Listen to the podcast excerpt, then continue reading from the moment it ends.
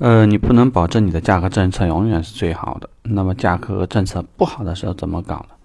这个问题，我想有很多顾问都会有些困扰。经常呢，因为我们的价格跟别人差，跟另外一家门店差两千块钱，那这样的话呢，就经常会给到客户那种感觉，就是公司为什么给个这么烂的价格政策？呃，我们不知道外面的价格如何如何了吗？我们是不是不想卖车了？等等等等。这里要更正几点啊。第一个，我应该说过很多遍，在我们的题目里，这个整个节目里面，卖车是亏钱的。那么，尤其是客户不选择我们的增值服务，就是说他既不在你这边按揭，也坚持不在你这里买保险，同时还要要你一个好价格，这样的车从销售经理的角度而言，少卖一台是好事。那对你而言，其实有些事情呢，你得想想明白。例如说了，很多时候客户会跟你说：“啊，某家某家店的价格比你便宜两千块，你为什么价格比他贵？”那我想问一下，全国如家的价格是一样的吗？你住七天，全国的价格在一个城市的价格也是一样的吗？你会发现绝对不可能。最主要的区别在哪里？如果我路段好，交通便利，然后客户到这边的时间成本和交通成本更低，你肯定选我这里。那你按这个推理的话，会得出什么结论呢？就是我的地价成本高，我的很多的成本都比别人相对要高一些，再加上说，如果我这家店时间长，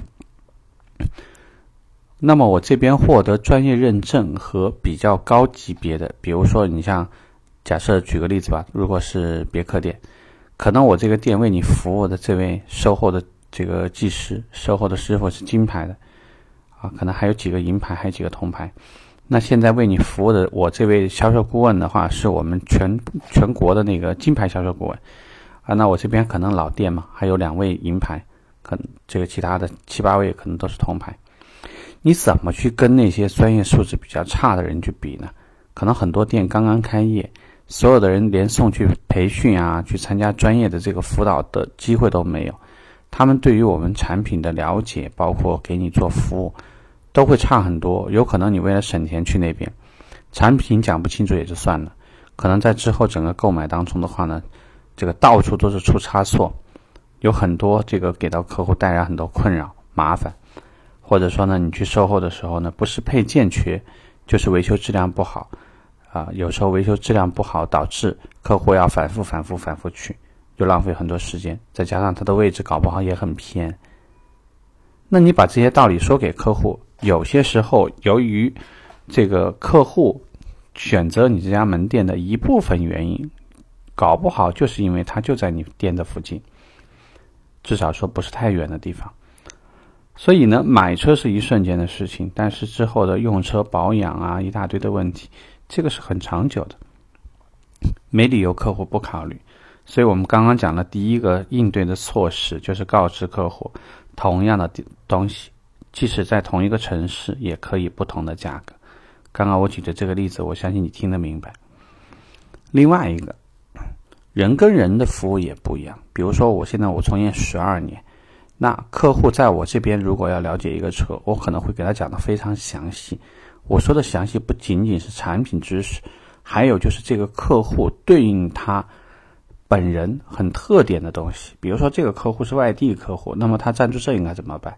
如果这个客户要办按揭，那么他哪提供哪些证明，在哪家银行能办？如果说他没有这个相应的一些文件，应该我怎么样可以建议他如何去提供，怎么去准备？那你觉得一个新人能做到吗？有时候客户呢，虽然嘴巴上呢会经常跟你讲，我要的就是价格，我买的就这台车，车跟车没区别，那么为什么其他东西有区别？那你同样住一晚上，为什么七天可以两百块、一百几十块？但是如果说稍微只是软件环境好一点，硬件环境好一点，你同样不是睡一晚上吗？但是为什么要八百、一千几、两千几呢？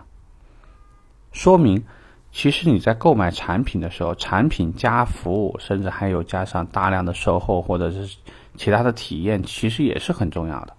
所以同样是授权店，也会因为这个新店老店、地理位置、售后服务能力。人员的这个软实力会差距很大，那更不要去提这个授权店和一些经销店，甚至就是一些所谓名车行的这些黄牛之间的差距，那更加是大了。因为为什么你在黄牛那儿买车可能便宜？第一，水很深，我没有办法跟你说明它的车辆来源，或者他之前有没有受过有没有什么其他的说不清的一些事情。第二个问题。他对我们的产品可能是一无所知，知道的话呢，也是一知半解，随便周给你听。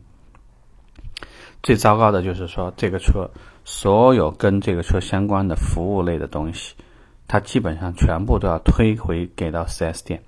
当你回到 4S 店的时候，一切归零，很多不管是人员关系还是什么方面都要差很多。假设你明天早上很着急拿车，如果是销售顾问给你办的。销售顾问可能搞不好呢，也会尝试着给你内部沟通一下，试试加急。你觉得你在名城行或者什么说不清的地方买的车，你能有这种待遇吗？毕竟讲 4S 店的收费是统一标准，并不是说你多给钱我就给你加快。现在哪家 4S 店提供了这样的服务？你告诉我呀。所以这些方面呢，希望给你多一些的这个提示。即使价格政策不好，其实很多时候你也应该找到一些有利的条件说服客户，要告诉他一分钱一分货，钱是不会走错路的。OK，这次我们聊到这里吧，拜拜。